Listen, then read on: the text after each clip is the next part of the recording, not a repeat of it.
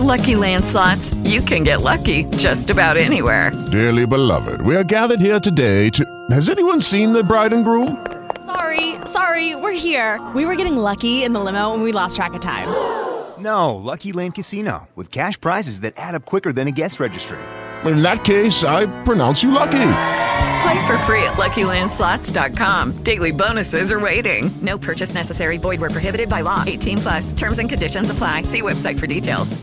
Time to talk about technology. Yeah, happy about this. With our friend Erin Carson, senior writer at CNET and CNET.com. You can follow her on Twitter, by the way, at Erin Carson. Good morning to Erin.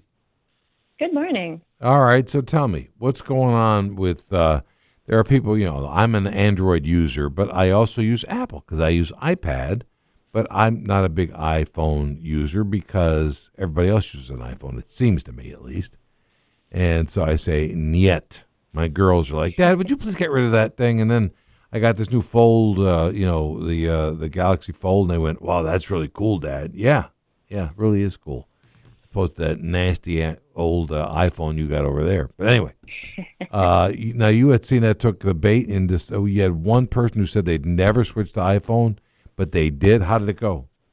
That's right. Yeah. So my friend and my colleague, um, Abrar Al-Heeti, made this jump after 10 years. And kind of like you were talking about, some of it has to do with social pressure and some of it has to do with the fact that Apple makes phones that you know, a lot of people like, but don't always play very nicely with other phones. You know, she was talking about there being a few factors like how frustrating it can be to text between iPhone and Android. You get the green bubbles. that yeah, it's a pain in the neck. Right. You know, and other things like uh, it's hard to send high resolution photos and videos between them, that, you know, that sort of thing. But she still really likes her Samsung Galaxy phone. You know, the camera's good. There's features iPhones don't have, but it seemed like it was, it was kind of more so a lesson about how, how phones and different ecosystems just don't always get along very well. Kind of like us. You know what I mean? It's like people. Phones don't, Exactly. Phones are like people too. You know what I mean? Uh, so did she did she like the Switch or not like the Switch? She is, yeah. At the end of the day, I mean, she's realized it's, it's made a lot of aspects of her life easier.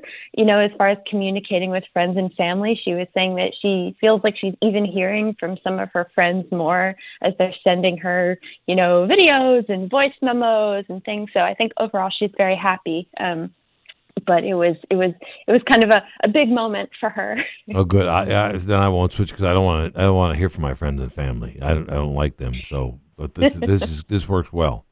Hey, speaking of that, the chief twit, uh, Elon Musk, officially uh, took that title. I guess he's throwing his weight around and uh, promising big changes at uh, Twitter. Uh, what's his immediate priorities? What's changing over there? Right. So the concrete stuff so far has been layoffs of like top brass at Twitter. Uh, we know that the staff is braced for for cuts, you know, job cuts. Mm-hmm. And so far, kind of otherwise, it looks like his focus is trying to increase revenue. So, for example, he's been talking about making people with verified accounts maybe pay something like $20 a month to keep their status. And he's also going to convene a content moderation council before he makes any like big changes around content moderation. So so far, you know, there's it's early days. There's a lot that remains to be seen here, but I think this is going to be a, a story we're going to be following for for a while. Yeah, I think so too. Uh, finally, the headlines sound like something out of you know, like The Onion or something, but uh, it, the headline says World's fastest shoes promise 250% boost in your walking speed. What does that mean? Are they motorized or something?